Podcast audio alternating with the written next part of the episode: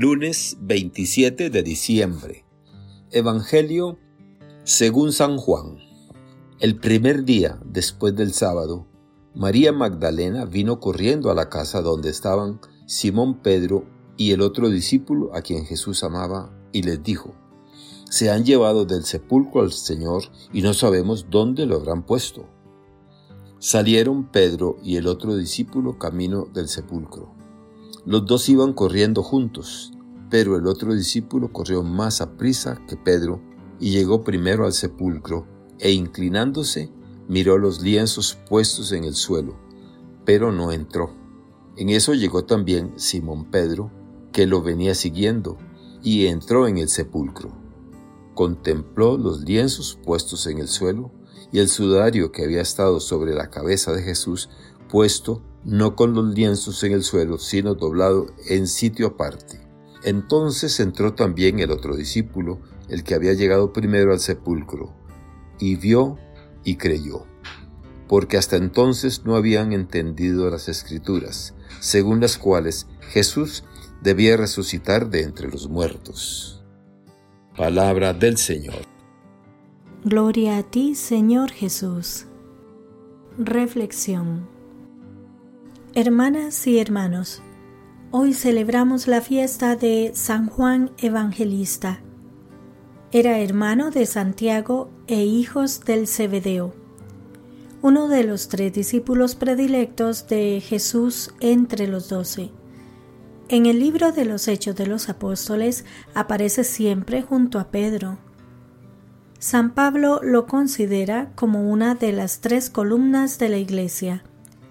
Es considerado como el autor del Evangelio que lleva su nombre. Juan es el testigo privilegiado que estuvo en los momentos culminantes de la vida de Jesús. Estuvo al pie de la cruz y en el Evangelio que hemos escuchado, junto con Pedro, es testigo de la resurrección del Señor es el hombre de fe y comunica esa fe a través de su Evangelio. En el relato que hoy hemos escuchado, se nos recuerda que la fe es don y tarea, experiencia y transmisión, corazón y boca. La fe, como las cosas más importantes de la vida, se nos ha regalado, es un don de Dios no la ha inventado nuestra generación, ni hemos pagado por ella, ni se puede vender.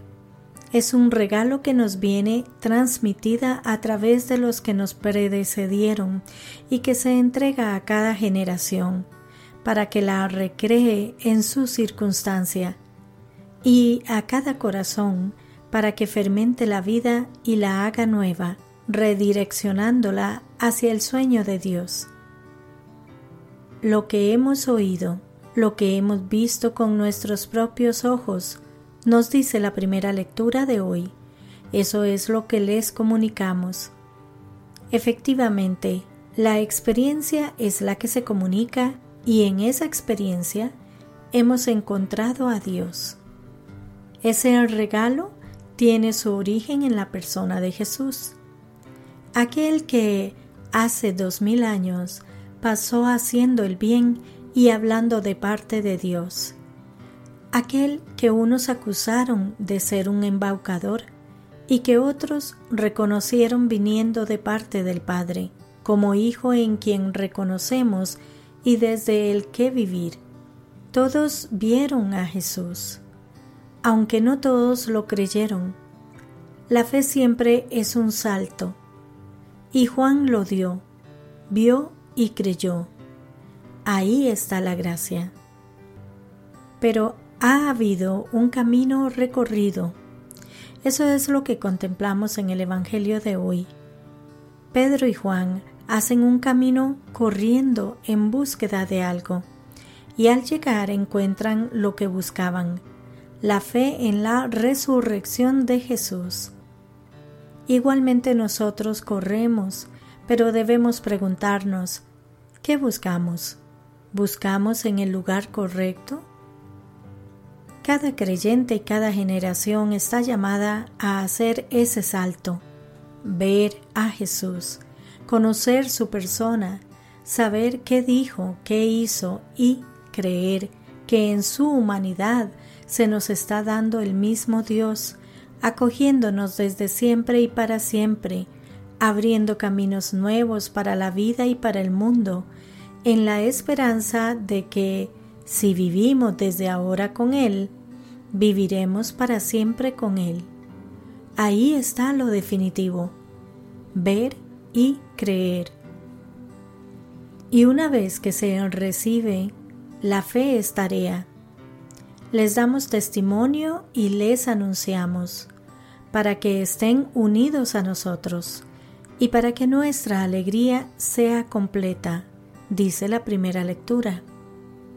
Esa es la comunión que ofrece la fe, unirnos en ese círculo de amor entre el Padre y el Hijo, más allá de nuestros orígenes, lenguas, razas, características o simpatías, nos puede unir la fe en el mismo Dios de la vida para dar vida. Y esto hay que anunciarlo.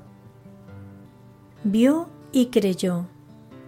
Nosotros hemos visto muchas cosas a través de las cuales Dios nos muestra su presencia en nuestra vida. Abramos los ojos del corazón para ver lo que hay a nuestro alrededor con los ojos de la fe.